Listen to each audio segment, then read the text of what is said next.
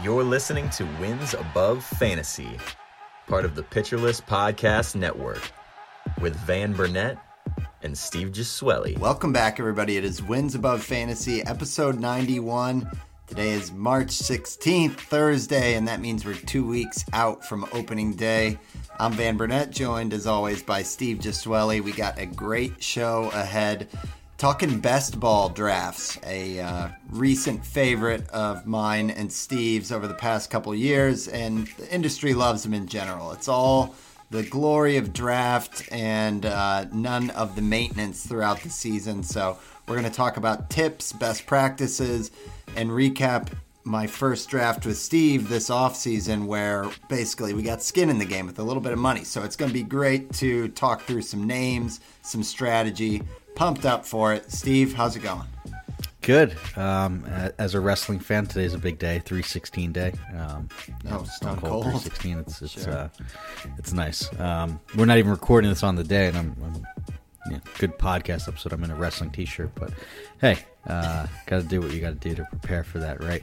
Um, yeah, it was it was a lot of fun. We did this as we record this yesterday, so like the day before that we're actually recording this. So I know we were talking about it sort of all off season to get into it and to actually get a a draft under our belt that was just us, not like an industry league or or anything like that, where you know there is skin in the game. It is a, a decent buy-in, so um, it's always fun doing that. Um, and yeah, I mean they're popular. I know Fantrax does them. I, I think even like you know some of the other platforms does best balls, but uh, it's great because we always say offline, online, and I think it's um an issue with not an issue, but just a product of people that love fantasy baseball as much as us. It's you you get league you get oversaturated with leagues and it's hard to do even weekly leagues. It's hard to manage that much and sort of it, it, could be a detriment to all your other leagues if you're in too many, right? And that's the beauty about a best ball. You you draft it and then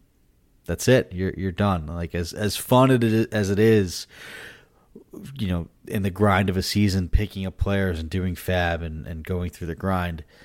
You can only do that so much, so that's why I think it's a beautiful thing uh, yeah. to have best balls. And you know, we always say we want to do leagues together, but we have a lot of other commitments elsewhere. Not saying that we're too good to like do anymore, but it just honestly it, it, it doesn't it's not as fun, and that's why we do this to, have fun. So to to have a team, I know we did one last year. I think we had a lot of lessons learned that hopefully we. Uh, we can apply and, and, and do better in this year. Uh, I'll have to look up where we finished on that team last year and, and give ourselves a baseline for this. But yeah, it was great. I'm I'm glad we could talk and then we can give some strategy and general takeaways and. I, I think it's applicable to, to all leagues too, right? Because it's the draft is still important, and then that's all this is is just the draft. So, um, and in the middle of March, that's what everyone's doing. So it's timely.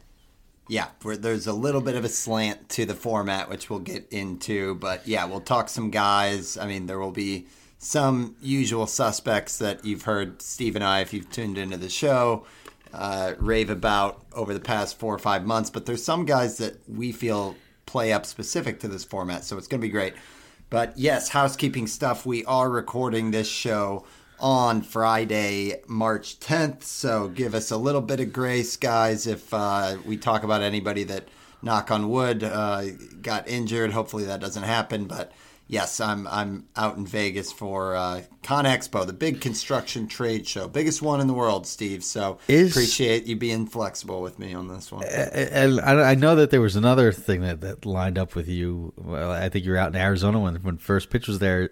Yeah. Are there NFBC drafts going on this weekend that you're there? Is that uh, is that possible? I got to look that up. It's March Madness Thursday, Friday. Oh so my that'll God, be an experience. What a time! yeah. The, uh, yeah, the, the, the Caesar's Palace, get a little sports room going. So, uh, yeah, like I said, man, I'll be I'll be looking into any over under lines on like home runs in a season. I feel like you know few are as dialed in as we are in terms of average Vegas goers. Most people listen to the show. You guys are as plugged in as we are. So, uh, yes, other housekeeping. As always, guys, you can, you can follow us on Twitter at Wins Above Pod. I'm at Van underscore verified, and Steve is at Stav8818 throw us a follow. We'll be uh, tweeting early in the season as well on on takeaways. It's something we want to do more this year as well. So we appreciate the support and give us a rating and a review if you guys enjoy the podcast. Had a, great battle with Bubba and the Bat Flip podcast. Uh, we almost had the upset in in the baseball pods bracket, but it was cool to see the support of our listeners and a couple people reached out as well. So that was that was great. So anyway, anything to add there, Steve, before we kind of launch into it? Um, no, but we did finish in seventh out of twelve last year. We did an NFBC Best Ball twelve. Um, I think it's the, the same exact format, uh, it's just a slightly different name. Um, I think it's like the Best Ball Championships or something like that. That's called this year. So, um, yeah, we got to do better than seventh. Well, we're we're ready. This this hey this team we got here. I think we're going to be making a, a strong push. So. We'll, we'll, we'll talk about the lessons learned. I, I do want to hit it at the higher level on just why we love these drafts. I mean, you mentioned it, Steve, that it's it's focusing on the draft itself. And I think one other really cool aspect, we don't need to dwell on this topic too long, but it's because all of the weight of the the league, the outcome is based on how you draft. I think it rewards extra the the work you put in in the off season. You know what I mean? Because there there are people who might have a bad draft, but then they really scratch and claw with waiver ads and they're super diligent on the wire and they can inch up. But this is truly just, you know, are you good at picking the guys and, and projecting out who's going to have a, a, great season? So um, there's strategy as well, but not in season management. So just wanted to note that like a best ball this time of year where you know the guys aren't you know, for the most part, you're not you're not doing it in January where you might have some injuries or anything like that, but it's still truly just a draft that that matters and it's you know you're playing for something on the line if you're doing kind of a money league. So, yeah, go out and check it out guys, but Steve, why don't you talk a little bit more about the format uh, because best ball definitely has a particular kind of structure and set of rules, so talk our listeners through what they could expect if they signed up for a best ball. So since there is no in season moves, right? The the rosters are a lot a lot bigger. I know there's some formats that I think it's NFBC 50s, which is also a best ball. I know you you do a few of those, right, Van? Is that yep. is that is that true? There's no yeah, but the, no those management. have management. Yep. Yeah. Oh, they do have management. Okay. Oh, excuse I, me. I'm sorry. I'm sorry. Not the 50s. I thought you were talking about satellite leagues. Yeah. So yep. No management. Yep. Yep. Um, so with no management, it's a larger roster. So for this particular uh, best ball, the best ball championship. It's 46 rounds. You get 46 roster slots. Um, uh, CI, MI, util, five outfield, two catchers. So same sort of starting lineup um, that, uh, as you know TGFBI, the main event, those sort of things. But it's just the much larger bench instead of normally what seven um, seven yeah. bench players. Uh, you get an extra 16 on top of that. Um, so you know you, you sort of double the roster, and then each each week um, the lineup optimizes, or you know the the algorithm optimizes your lineup, and it's a points league uh, in order to do that. It's not you know roto. Um, so, that is the biggest difference yeah, between the NFBC 50s. Mm-hmm. The 50s, mm-hmm. you have to set your lineup. Got There's it. no waiver moves. This yeah, one, and it'll and just plug in your best guys. Yep. 50s isn't points, right? It's uh, it's roto. Right. Right. Um, and you know, for for best ball, like you can't really do roto uh, with with like the automatic lineup setting, right? It has to be a point system. It's kind of like the cut line, how like Rad Slam, which is going on now. I'm sure people are tweeting about that. They are tweeting about that. I'm sure you've seen tweets about that. Um, you know, you have to have a points league in order to have that weekly optimized lineup. So that's the uh, what is um, the main difference uh, between this and, and, like your standard roto and and points. There's there's a lot of differences, and I think that maybe we didn't focus as much on that last year. Um, and and we can get into it, but um, it I think it changed our our, our, our approach a little bit there. You don't really care how you get the points; you just want the points, right? Yeah. Um, yeah. The, I mean, for Roto, you go for categories. Yeah. You do. So, you know, that alone, you're not thinking about that, right? So if you start your draft with like a, you know, a Trout and an Austin Riley, and then you think to yourself, oh man, Cedric Mullins would be a good fit here to balance out some speed. forget that way of thinking when you're playing in, in a best ball with points. You can load up, and, and that kind of segues to just a summary of the points format. We don't want to like bore you, but it is notable that homers are worth six points and steals or a stolen base is only worth five points. So that's almost like flipped to me, Steve, because I feel like homers are more prevalent.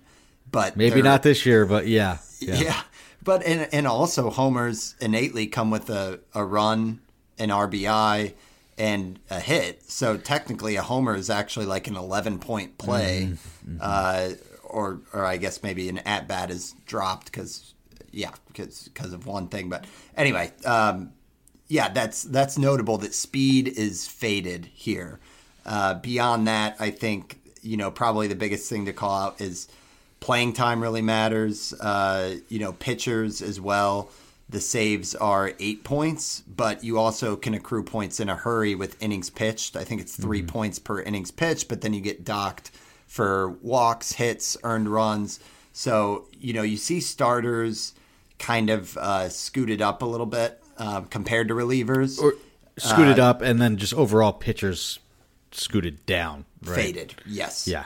So hitters are, are much more of a priority because when you look at the points column in the draft, you know the top scoring guys are, are not your your workhorse pitchers. Even it, it's mainly hitters who, like an Aaron Judge, for instance, is getting six points per his you know sixty homers. So, uh, so that's just a quick summary on the scoring. But anything else to add, Steve? Because I, I think we want to get into overall. We're going to talk through kind of strategy tips, and then when we get into our draft, we'll talk through all of our players.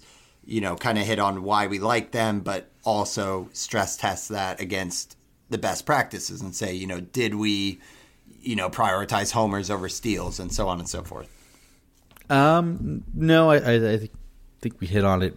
Um, it was just interesting to see, and we can get into it as we talk about the draft. Like, there's so many different strategies and just different ways that you can approach it. Um, even with sort of, okay, this is what I have to do, and these are the rules and how to attack it. But there's still, you know, um, Different ways to get there. so many Yeah. yeah. yeah yeah it's just so interesting and just looking at the draft board like you know you see a team with six outfielders in the first eight rounds um which we'll get into like it's not that bad of idea because there's five outfield spots and uh, you know you need to have that covered at, at all times. And it's other than the pitcher slot it's the biggest spot on your roster. So and then there's obviously util too that that an outfielder can go in there. So it, it was just really interesting. I think it was a very sharp room it was a good draft and i'm i'm i'm, I'm glad we did it and excited to break it down.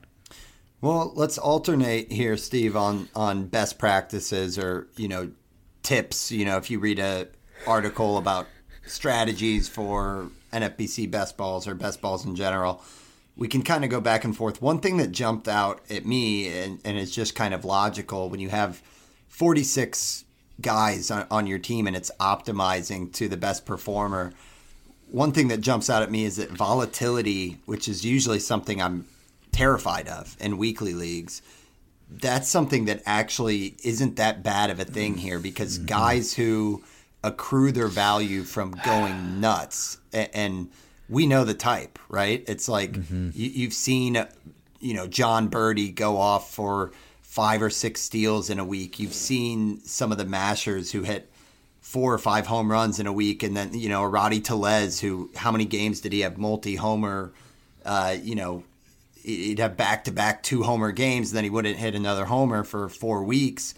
And on one hand, that's that will kill you in a weekly league, but because you have that optimization, I don't run from volatility, and I think it's actually, especially later in the draft when you're in like the 40s, volatile guys are the ones that like you know you might only use their stats three times a season, but if they go nuts, you're you're getting a bump on, on your points for that week. So I think it's uh, not the worst thing in the world. Yeah, um, I, I really think that's a, a, a great, great point, and it's something that as I've gotten older and sort of more, less risk, more risk averse, um, it's a hard habit to break, um, and especially because I do play a good amount of weekly leagues. Same. Um, it- CJ it's- Cron, CJ Cron's yeah. a great example too. yeah you you try to shy away like and you try to remember like oh yeah like the bulk of this guy's stats came in his extremely hot july like that doesn't matter for for this because you know you have other guys that'll fill in when he's when he's cold in june but when he's hot in july he could be carrying you and getting you all the points that you need to help win so um, i think that's a great point and I don't know if we took enough. Did you? What do you? What do you think? I guess maybe when we get into our draft, we could talk about. it, But I don't know if we took a lot of uh, those guys that There's have high some of them. volatility. There's some of them, and I also don't know that you, you know, want to construct a team with you know dated references, but like a, a Mondesi and Buxton Yeah. and like up and down, because then if it all crashes at the same time, you look at what everyone else in your Mm. league is getting. But I, I do think, I, I guess the takeaway here is. When you get later in the draft and some of those names are floating out there, like that's when I think it, it makes sense to, to take a shot because if they're just bang average every week and you're getting them in the 38th round, they're probably not going to crack the lineup every uh, like yeah, that's a great point. That's a great point. Yeah, and it's just you don't have to build your team around it. You just don't have to necessarily shy away from as much as you would in a, a, a standard league. Yeah, but we we won't cheat, Steve, because I think our the structure of our show we'll go through our names and then talk Yeah. about how we Yeah. did in these categories. But I think we did all right there. So Yeah. that's the first one is volatility. Why don't you hit on another uh, kind of tip or best practice? Um, the this is like something that I tried to focus on the entire draft, and it's kind of balancing your bench and, and, and depth, not even necessarily bench, but building position depth from early on in the draft Yeah, because this is a lineup optimization, like you need to have your positions covered. If uh, you know, inevitably when someone gets hurt, you need to have a backup at a spot for the deeper positions like outfield and pitchers. You need to have enough coverage there for you know when guys aren't performing or hurt. So I think we really tried to focus on building depth, and I think that's important. Um, something I normally wouldn't do is like take a catcher super early, and we were the first catcher off the board because it, it's it's so important to have all these positions filled because you can't go to the waiver wire and you know if you're weak at a certain spot okay i'm just going to allocate a good amount of fab to to build up this spot. Um, so you really need to have balance and you really need to have depth. I think that that's the biggest takeaway when, when doing these drafts. Like you like position you know, filling in your positions uh, uh, is, is more important in this draft than I think in, in a league that has fab or weekly moves because you're not able to set your lineup. Like you have what you have, and I think that therefore you need to round out your lineup, uh, your starters, and then fill it with depth uh, as soon as possible. Um, you know, for, for, for a team in our league that was taking six six outfielders, which I didn't hate because yeah, uh, you know it, it, you can't you have no worries at outfield whatsoever, and that's five of your roster spots. So I think you can kind of do that because pitchers and saves aren't.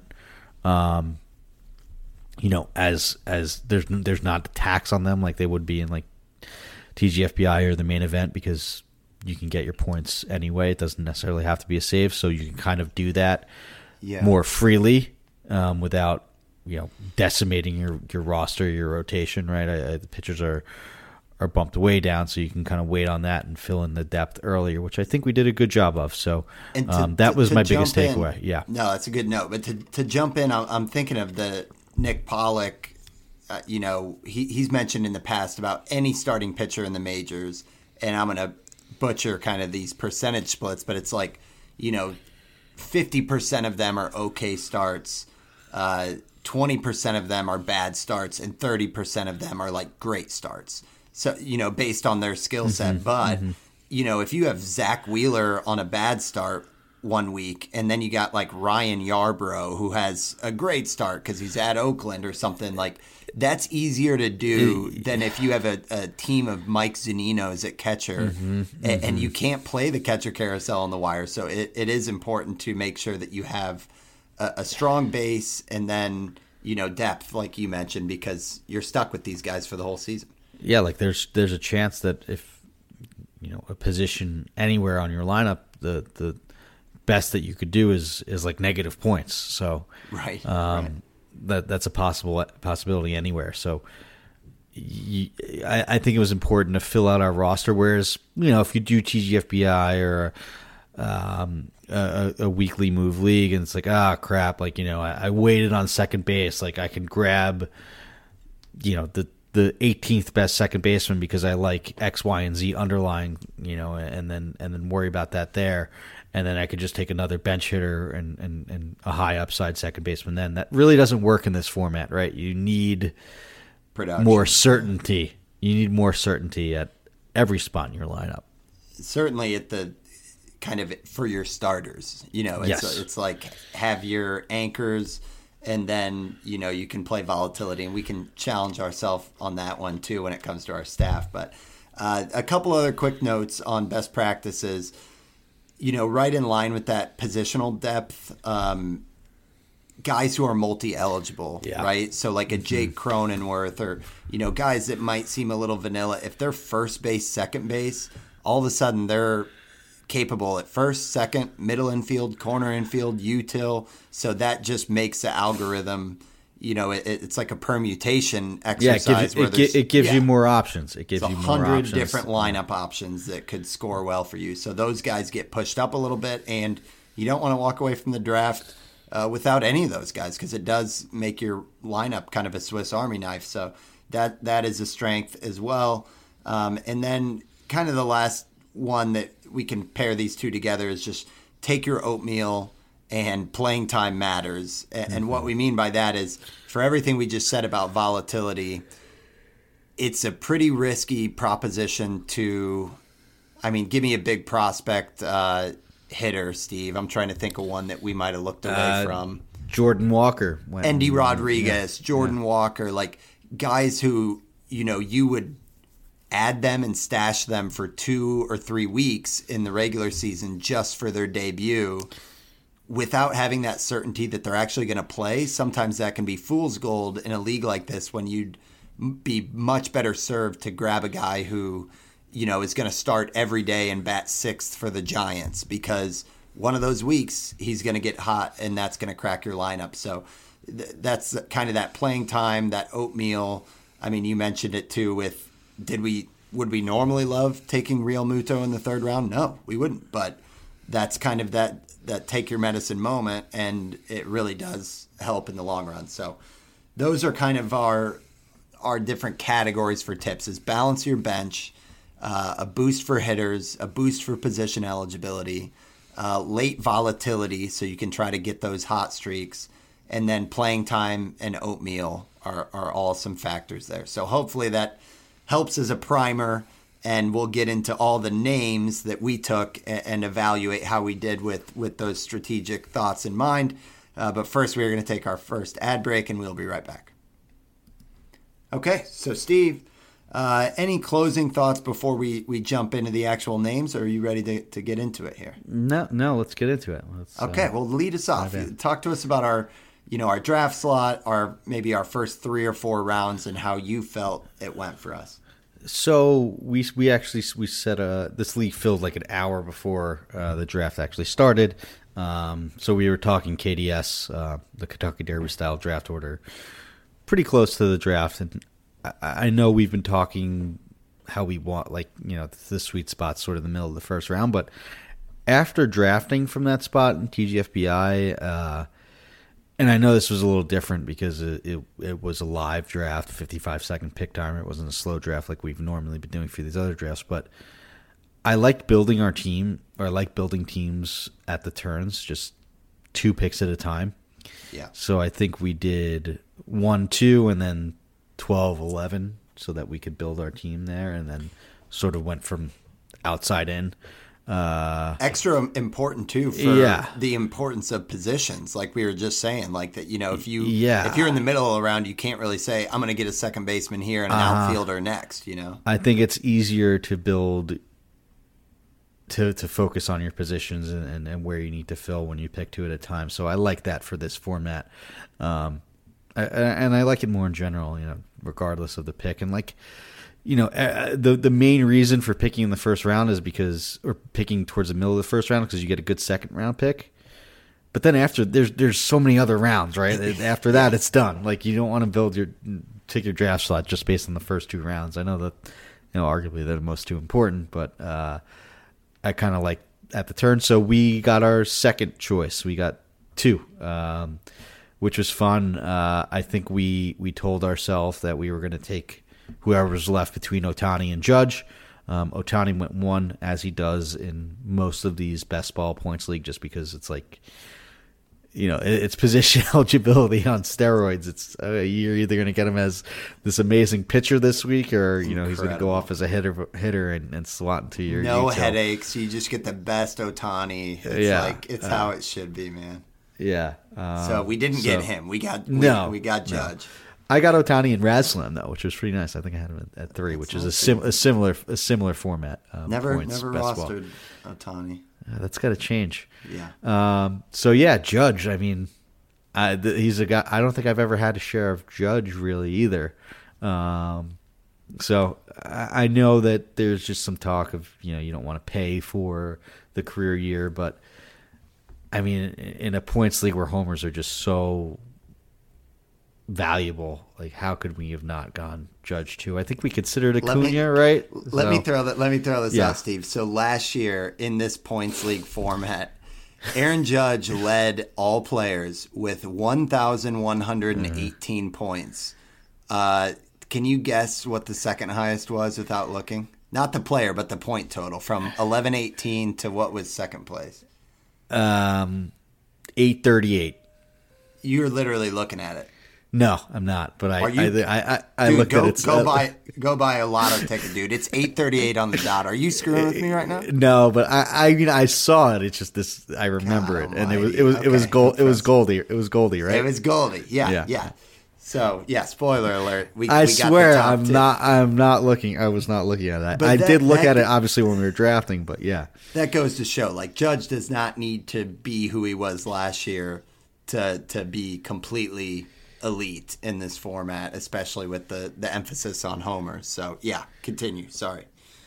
Uh, yeah. So I, I, there, there's just been so much, and he he does so much else well too, right? Like even if he's not this a 300 hitter, even if it's more like the 280, you're going to take that. And I'm not banking on Judge hit 60 home runs again, but I think the floor is like 45. You know, right? Mm-hmm. 40.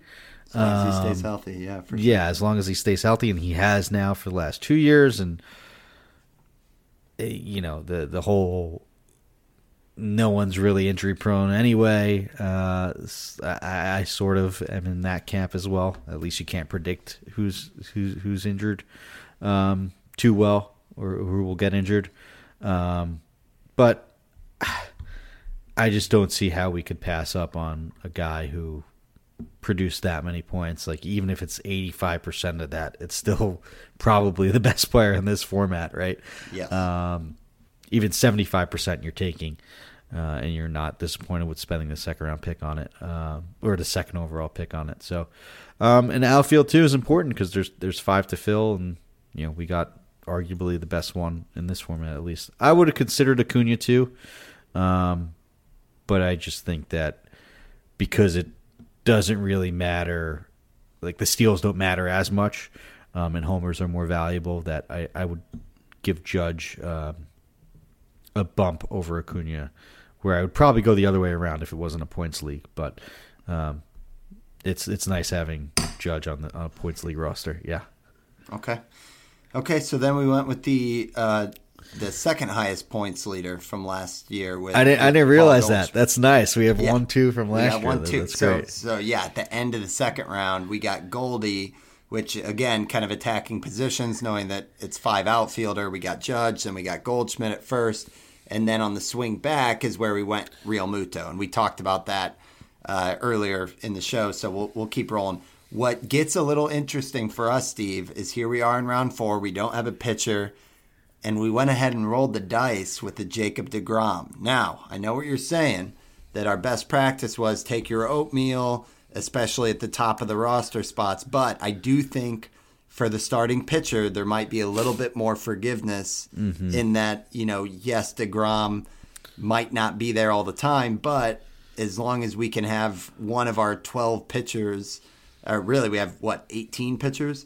As Yeah, long as we have one so. of those guys that, you know, performs well to kind of backfill for DeGrom.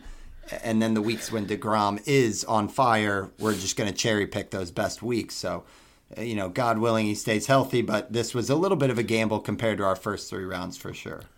And there is an overall aspect which I think is always fun to take a, a risk on a guy like DeGrom. Good point. yeah. Um, you know, if you get the full year, which at this point is a long shot, but if you do, your chances at getting An not only your league prize but an overall prize goes up exponentially. Yeah, those are those are big numbers too. When you get in the overall, the the payout's the real deal. So yeah, we got Degrom as a little bit of a lotto ticket there, and from from that point, we went back in on hitters uh, for back to back picks. We got Alex Bregman. Uh, so again, focus on position, short up third base there, and then we needed a shortstop and went Dansby Swanson, who I think he's kind of an oatmeal one as well because he's usually durable. He's going to rack up some stats. Um, so yeah, shortstop is deep, but we got Dansby there uh, with our six round pick. Then we went back in on pitching. So Steve, why don't you kind of uh, VO where we were at with with this back to back pitcher move that we did here? Real quick on Swanson, uh, Yeah. you know, I, I don't love him. Uh, I think it was a career year last year, so even more so than Judge, he's just not as good as a player. Like, you don't want to buy someone coming off that career year. It's a new contract on a new team. We, we've talked extensively about how sometimes that leads to some slumps in the beginning of the season. That being said, and yes, shortstop is deep, like, but you need a shortstop from this tier sort of thing. Uh, Yeah. Wander Franco went the pick before, like even though it's deep because it's best ball and you need to have that depth, like that's that's sort of the thing that I would change my mind on. Where if I didn't have a shortstop at this time in in a weekly league where there was moves, I probably wouldn't. I would you know I would say okay, I'm cool with waiting and taking you know uh, a flyer on a shortstop and having like Ezequiel Tovar as a starting shortstop or something like that. In this format, no, um, because you need need that depth at that position. But Yeah, but Swanson has missed, uh, I think, all of two games in Yeah. the past three seasons. So, there, so there's durability. even if it's just that, right? That that that's useful.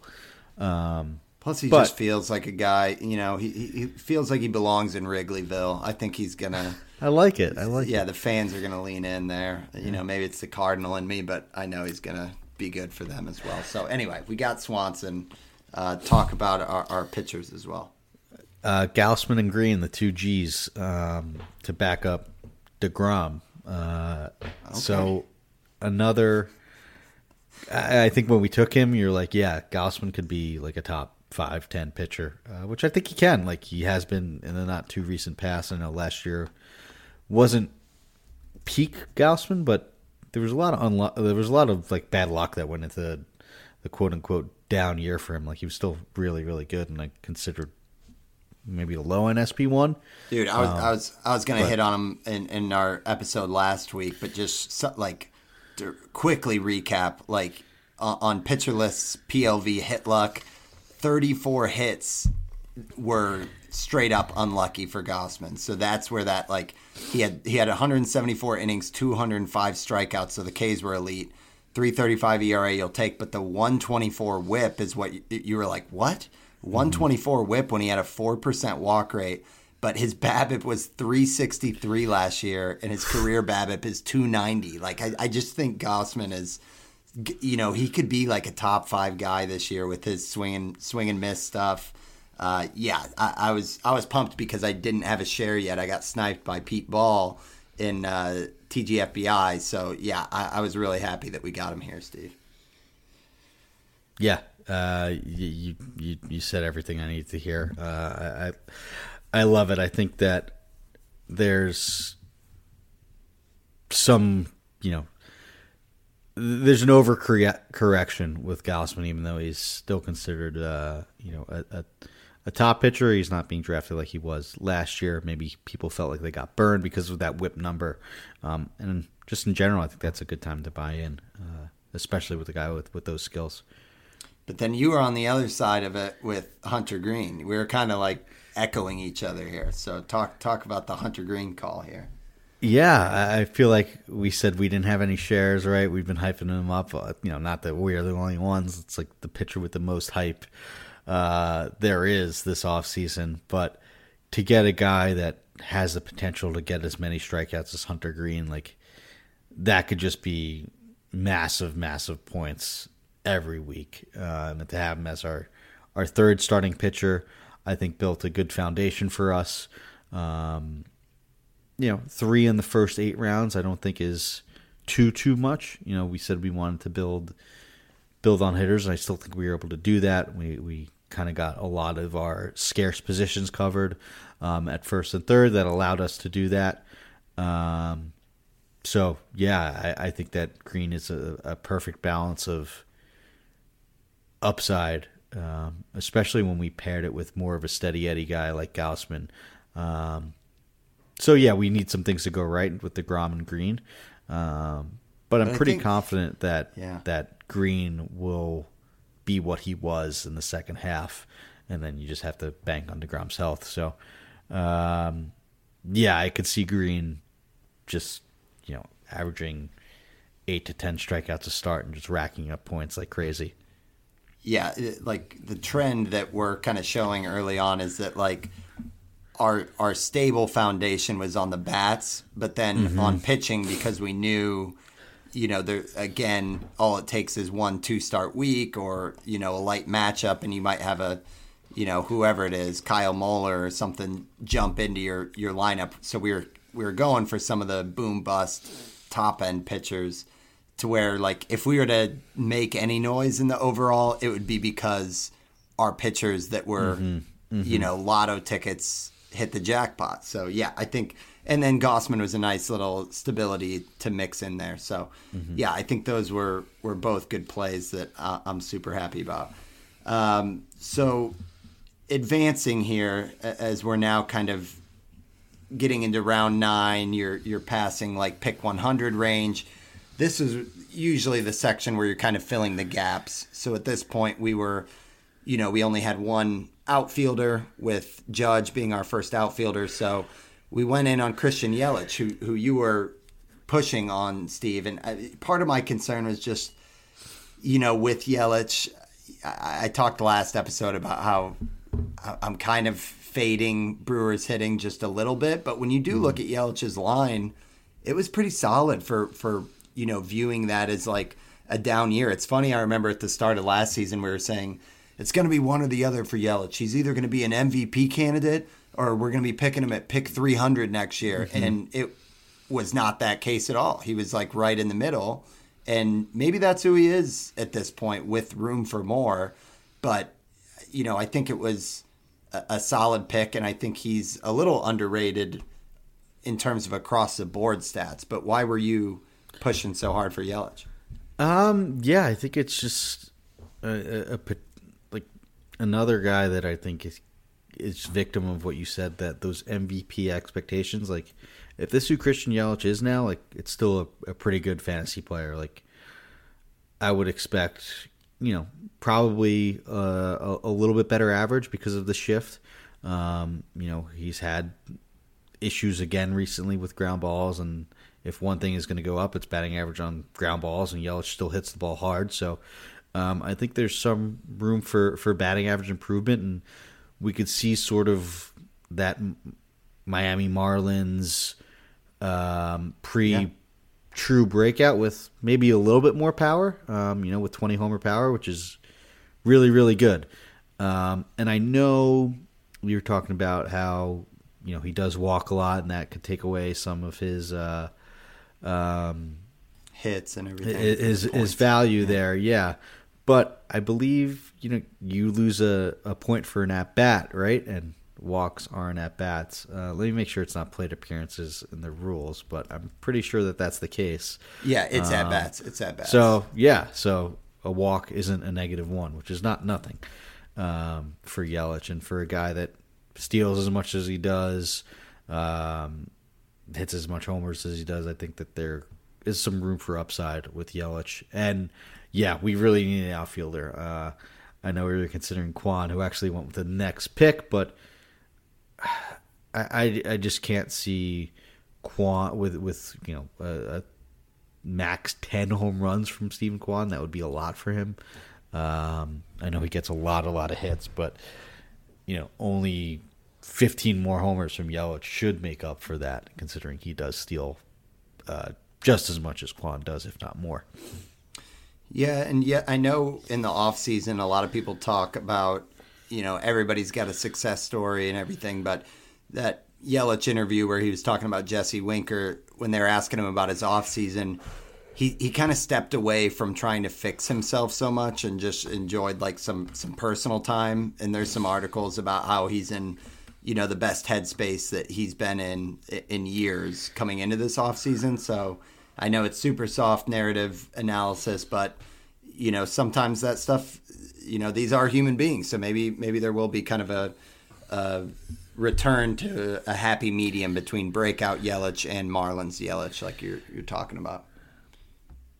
But, yeah, yeah, I hope I, I hope so too. I you know I, I feel like Yelich is the kind of guy that that can do that just with how he approaches the game and what he did to unlock and become an MVP player, right? Like it was just an amazing story, and you know, um, I, I will always root for Christian Yelich, and I'm glad that we have a share. Uh, for personally. Sure. Yeah, agree, and great call on the the shift. That'll be nice to see if his 252 average from last year can, you know, maybe get up to 260, and then we're talking about like a you know 2020 guy with a 260 average. So mm-hmm. I like it. Uh, moving through our next picks, you know, we got Nico Hoerner. We've talked about him a lot on the podcast. Leans a little bit more steals heavy, but we didn't have a second baseman.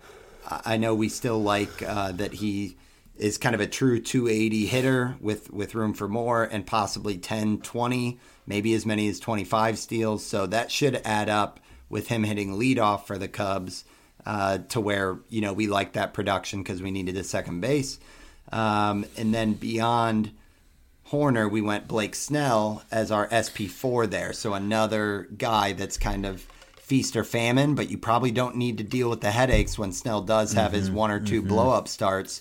But you are getting that, you know, he's going to have a hot hot streak where he looks like one of the best pitchers in the league, like he did for the entire second half of last season. So Snell, DeGrom, Hunter Greene, like we have some absolute it's uh, point it, stat rats when they're on. You know, it's a it's a good format for cherry bombs because you don't worry about the bombs, right? Yes. Yep. Well said. Yeah. So Snell, we got there. We've talked about him plenty as well in the off season, but uh, we went in after that for Joey Meneses, which you might hear that and be like, "Whoa, that seems early, right after a Blake Snell." But remember, pitchers get pushed down and Meneses has the dual eligibility with first base and outfield. So this is the first one I think, Steve, where we can, you know, say that's a corner, that's an outfield, mm-hmm. whatever, he, wherever, wherever he plugs in. Having those, you know, having first base outfield is so much better. Like is so much better than second base shortstop, which is a lot more common, obviously, yeah. um, just because it's second short and corner. Um, for this, it's second short, so you know, first CI, NOF, um, and then another guy that we're going to talk about a little bit has you know the CI MIOF, which is which is great. Total cheat um, code. So yeah, they're they're like cheat codes in this game. Like you were like we were talking as we were drafting. It's like oh, you know, we don't have a backup uh, CI or corner infield. It's like, oh yeah, Meneses is there. It's like, oh yeah, nice. Like it's it's it's relieving when you yes. realize that you have these guys big time. Uh, you know, because because the draft um, software and and and and room like slots a guy in for these best balls at a certain position, so you kind of see like an O for one at, at CI. It's like no, you're you're good there. We got like, uh, yeah, we're we're covered, which is which is nice to do. And you know, there's a lot to like about Meneses too. I, I think we talked about him last week. Uh, a lot under the hood backed up you know what was if you you, you know you might write off as this close to 30 year old guy coming up for the first time and having a hot stretch. There was a lot more under the hood that showed that Joey Meneses was real, uh, as opposed to some other guys that come up late um,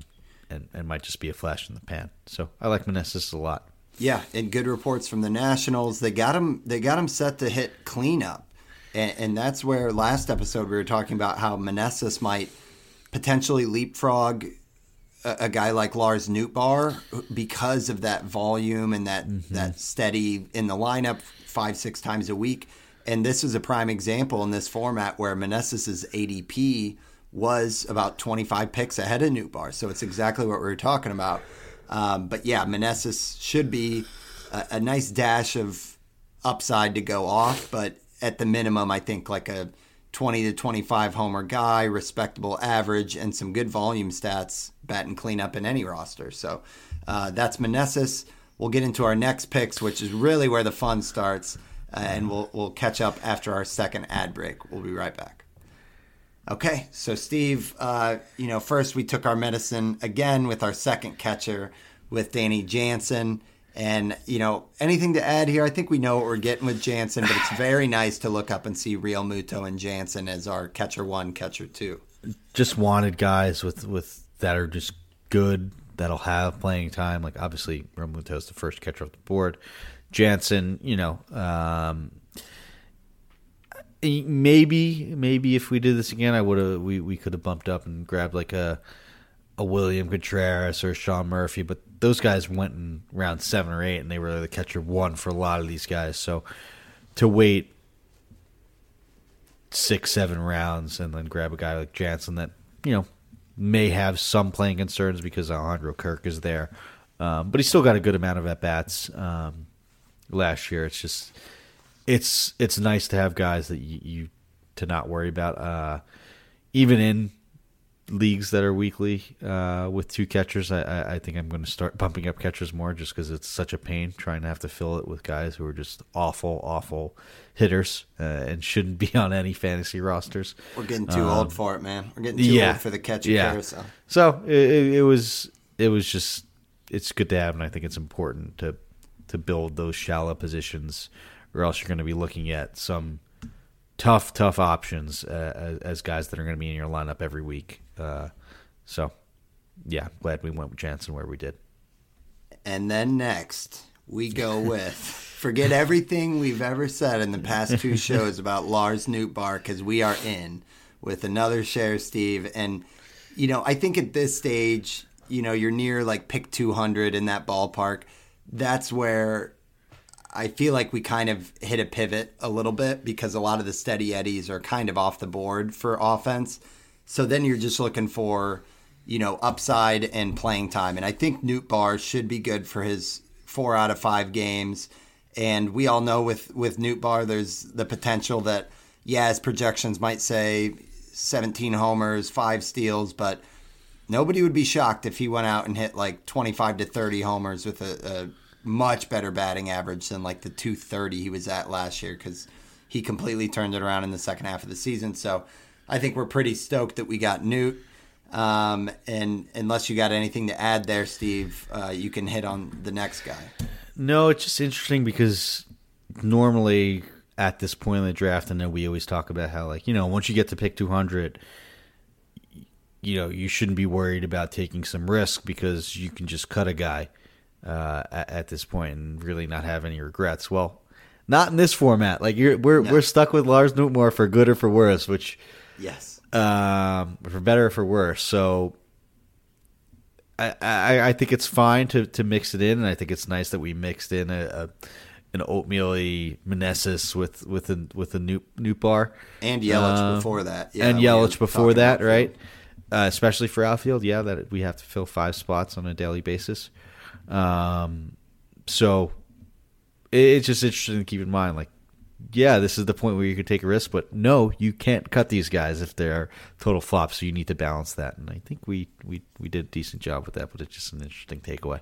I think he'll be. His defense is great Oh, too. I think he'll be. Yeah, I'm not saying that he is Yeah. this extremely risky um, player, but like you know, uh, it's just more of an overall overall takeaway. Like Yeah, for sure. Well, then we went Charlie Morton. Steve, you've been you've been convincing me all off season on Morton, and this comes in as our SP five. So at this point, we have Degrom, we have Gausman, we have Hunter Greene, we have Blake Snell, and then Morton kind of feels like a nice little, you know, as safe as an older pitcher like Morton can be. Seems like a little bit of a, a floor pick here. What did you think? Which, which is perfect for what I think we did and why it's kind of okay to take these risks. Like Morton in the fifteenth round, like that's you know that's not going to be the case in, in other other leagues. Like Right. all these pitchers are just bumped down, um, and I think it's a a good way to balance some of the risks that we took. Um, well, you know, another guy that should rack up a lot of strikeouts and a lot of points. So um, I think it fits well, and I like what we did with our pitching coming up um, to sort of backfill and, and fill in the staff and get a lot of innings covered for if and when some of these guys don't perform or or, or, or go down. Yep. And then after Morton, we we look up, we see that we got two Cardinals, we got two Cubs. We had to tilt the scales, and we go Brendan Donovan, who is quickly Steve becoming a, a waft. The storyline of spring, yeah, yeah. Oh my gosh! Hit his This is fourth home Brendan run as we podcast. as we record this. Uh, yeah, between now and next week, when you guys are listening to this, maybe go out and check what Donovan has done since then because his ADP is surging, and in this format, it already is, you know, baked in because he, his eligibility is through the roof. I mean, I don't know if you got it in front of you, Steve, but I think it's second. Is it second, third outfield? He's got some ridiculous eligibility going on. Uh, yeah, let it's it's it's up at least second, third outfield. So second, third yeah. outfield. So yeah, Yeah. you got middle infield, you got corner infield, you got outfield. It's pretty much everything you can get, but pitcher or catcher. So uh, and, and short. So that's that's Brendan Donovan. If you guys missed it, he's done the the batting stance change. He's added muscle in Swing the change, offseason, yeah, and he's yeah. got about as many home runs in spring training as he had all last season for the Cardinals. So. Donovan, wow. Uh, I hope it's not fake news because if it's legit, this is a steal, especially in a best ball in round 16. So was was very pumped about that one. Yeah, I think we when when we took him, I was like, oh, uh, it's just like a ten pick bump on his ADP from where he's going. It's like, yeah, it's, this is probably going to be where his ADP is uh, as In we speak life. now, and then and then and then yeah, uh, as spring continues, just because he's tearing the cover off the ball, there's some you know actionable changes that took place uh, in in tweaking his swing. It wasn't Driveline that he went to, but he went to like another facility similar to Driveline, like Lars Nootbaar did, and added bat speed and changed his stance, all that good stuff. Everything you want to see um, to back up these these results, which is We were exciting. It's we were exciting. talking about it, Steve, and I think what we mentioned is, you know, peak Brandon Crawford, even visually with the flow, uh, you know, and that infielder just kind of, uh, you know, stocky and a little bit of uh, power speed combo with some average floor. So, yeah, love Donovan there. Then, you know, there's 46 rounds, so we can't talk about every player in depth, but Mm-hmm. looking at some later picks, Steve, maybe I'll cluster uh, two sets of three here, and then we can take our pick from the deep, deep ones. But, you know, the, the next ones, we got Jesse Winker, who we talked about last episode.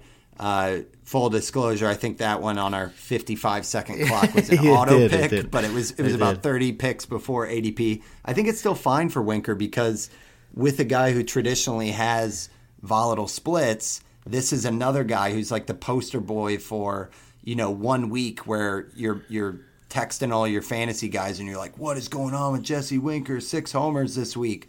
That's going to be gold as like a, a deep outfielder option in a best ball. So you got Winker. We went Hunter Brown, who again has that kind of boom bust factor for for pitching, but with the Astros, hopefully some wins.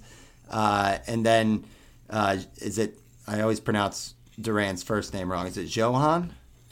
Johan Duran, yeah. Johan Duran.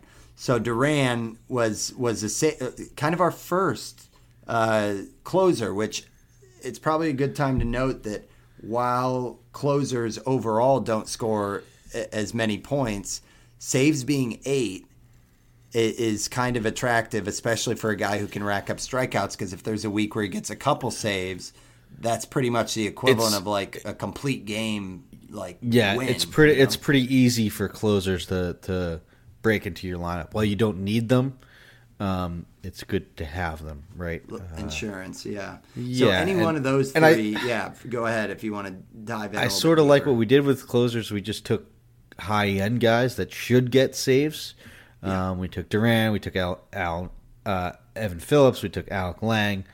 Guys that have skills that maybe are depressed because they don't have the full roles yet, but you know, all it is going to take is one or two saves a week for these guys with how many strikeouts they get to to provide value and to break into a lineup on any given week. So, um, I like that strategy uh, for for best ball for what we did. Even though we didn't spend any draft capital on on an early closer, we still got some really skilled guys uh, that should be able to to crack the lineup each week.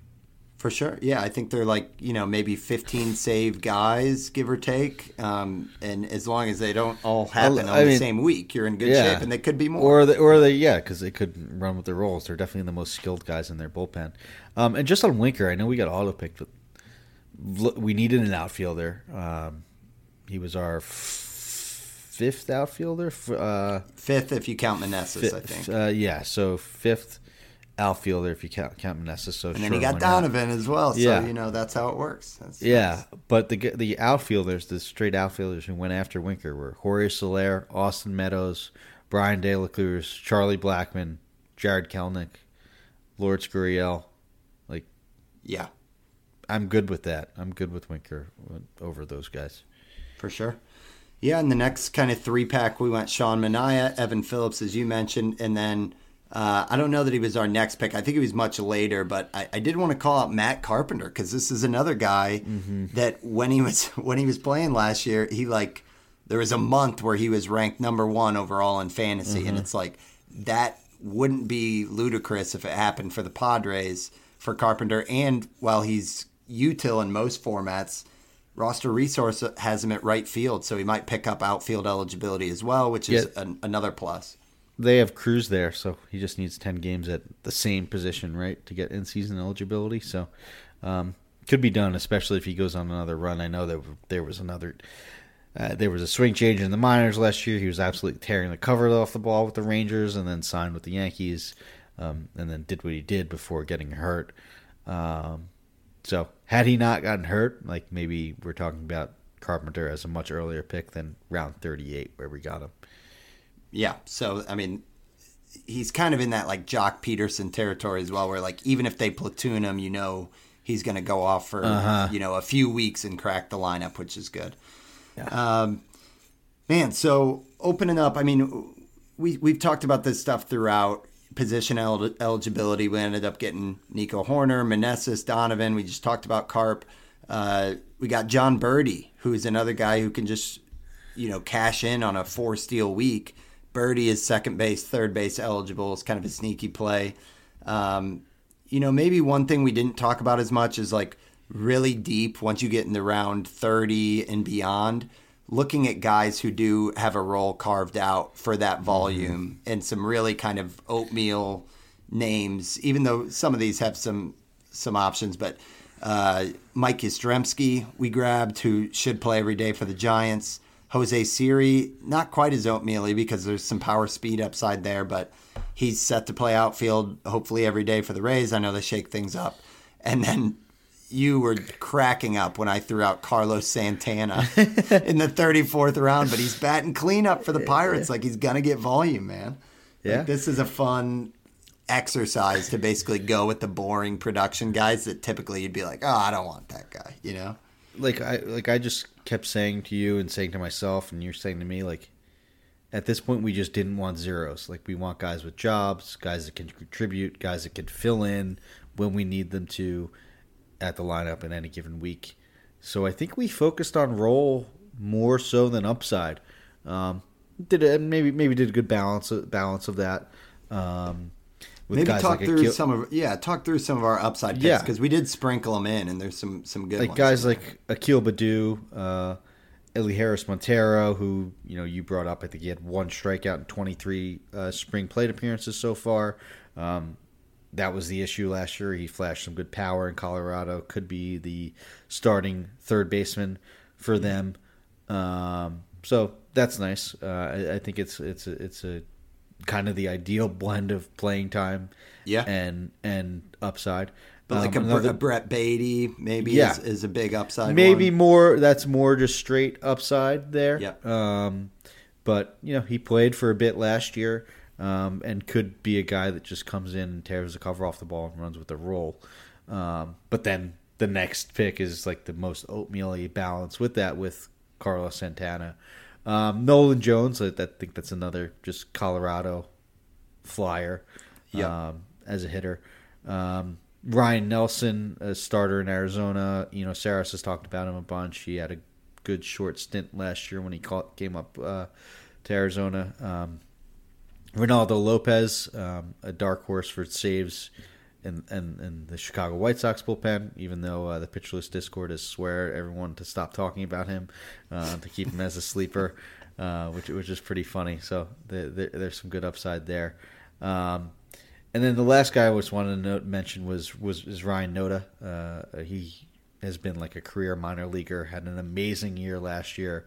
Um, I think with the Dodgers, and then the A's took him in the Rule Five draft, so he has to play or be return or be on the the the 25 yeah, no, 23 no man options. Uh, yeah um, as a rule 5 pick he has to be on the the active roster um, and, and yeah play. Noda with 25 homers and uh, in 135 games at AAA last year 20 steals so yeah hopefully it's not a, a quad A type of guy but yeah that's that's not a bad play is he um, is he slated in the Athletics? Um, That's one thing. I mean, he he, he, he, has to be because uh, a, a, starter. Uh, yeah, not I not mean, a starter at the moment, but maybe uh, platooning with like JJ Bleday or uh, yeah, yeah he's first in outfield so. right now.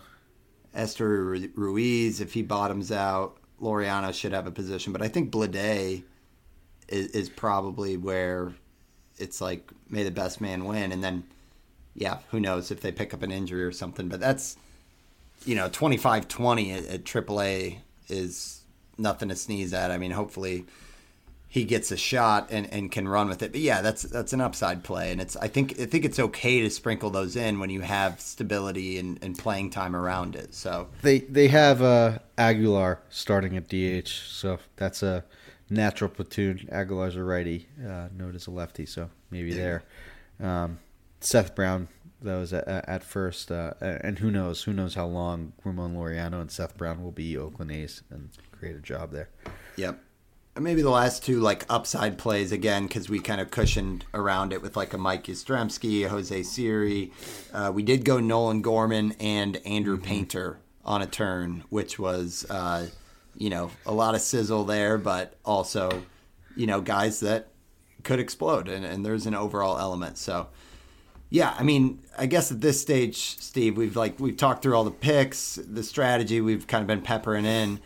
What big picture takeaways from this draft? I mean, I feel like we both felt really good about it, but are, are there any closing thoughts on kind of best ball and how our team shaped out? Um, yeah, I, I think it's it's super important to, um, and I think a, a focus of mine was to not take those upside plays too early. Like, you know, I, I don't want to take, uh, you know, uh, an Oneil Cruz in the, in this format just because you don't know if this is going to be the year that he figures it all out, um, and you know you can't have a guy that is a zero for however many months he was when he was when he you know when he first came up, right? Mm-hmm. Um, not saying that he's going to be, but that's just the sort of risk that I don't want to take. Um, yeah, most of our early risk was all concentrated on on pitchers. So yeah, so take your risk on pitchers because you could fill in those pitchers easily, um, and I think we did a good job of that. But for you know a shortstop, like you're not filling that in with a with a great player if you take Oneil Cruz and he isn't great. Um, you know, and I'm not saying that I think he's going to be better, but I think Dansby Swanson is a lot safer, and you need to be safe with your hitters, especially in this in this format. So um, that's my biggest takeaway. I think it was we, we did it well, um, and and we really focused on playing time and building that depth and making sure that we are going to have the least amount of zeros uh, in, in our lineup spots at any given week. That I think is the goal and how, like my mindset, what I keep told, telling myself in the draft is just make sure that you're not going to be take, taking zeros at any roster spot at any time. I know that's impossible, and you know you can't do it, but you need to minimize that. Yeah, I mean that's well said. It's like what we lacked in kind of early pitching. Mm-hmm. I think we kind of invested in, you know, catchers, for instance, with Realmuto, Danny Jansen. Like that's going to be a, a, big relief. And then, yeah, I, I mean, what I'll be watching throughout the season is, you know, how did how did our our late round picks work out? Like, was it Yastrzemski getting in our lineup way more often than, you know, a, a Nolan Gorman, for instance, because those are two kind of side by side where it's like a mm-hmm. lot of mm-hmm. upside versus kind of the, the floor with Yastrzemski. So, yeah, I, I thought it was a blast. And again, if, if you guys listening, if you have not gotten into a best ball, like give it give it a try. It really is a, a fun way to do another draft. It doesn't compete with you know your attention span. Mm-hmm. You know on weekends when you're processing FAAB, or if you got a home league that you know takes a lot of your time. This is a great way to you know get out there, do a draft. You can split the entry fee like me and Steve did. It, it's it really is a lot of fun, and it's a great way to get into that practice of a, a quick live draft where you you got to make some decisions about backfilling a, a, position or you get sniped and you got to react quick. So a lot of fun and, and glad we did it, Steve. I, I, I got a good feeling on this one, you know? Yeah, it felt good. It was, it was a lot of fun doing this. Uh, you know, it, it, it's great. We love drafting, um, and, and, now we have something to just look at when we do FAAB each week. You know, uh, yeah. Just, just it's it's nice just to have a league that we can just look at the standings and it does everything automatically for us. Grab so, the popcorn. Yeah, exactly, exactly. All right. Well, that rounds us out. I'm, in two weeks, we'll be uh, putting it all into action on yeah. opening day. Steve, uh, listeners, thank you guys as always for tuning in. Again, we're every Thursday from here through the season, which we're excited about. And uh, yeah, before long, Steve, we're going to have to start actually planning what the milestone is for episode 100. So it's going to be a lot of fun. And uh, for everybody tuning in, thanks for talking baseball with us, guys. Thanks for listening. Later.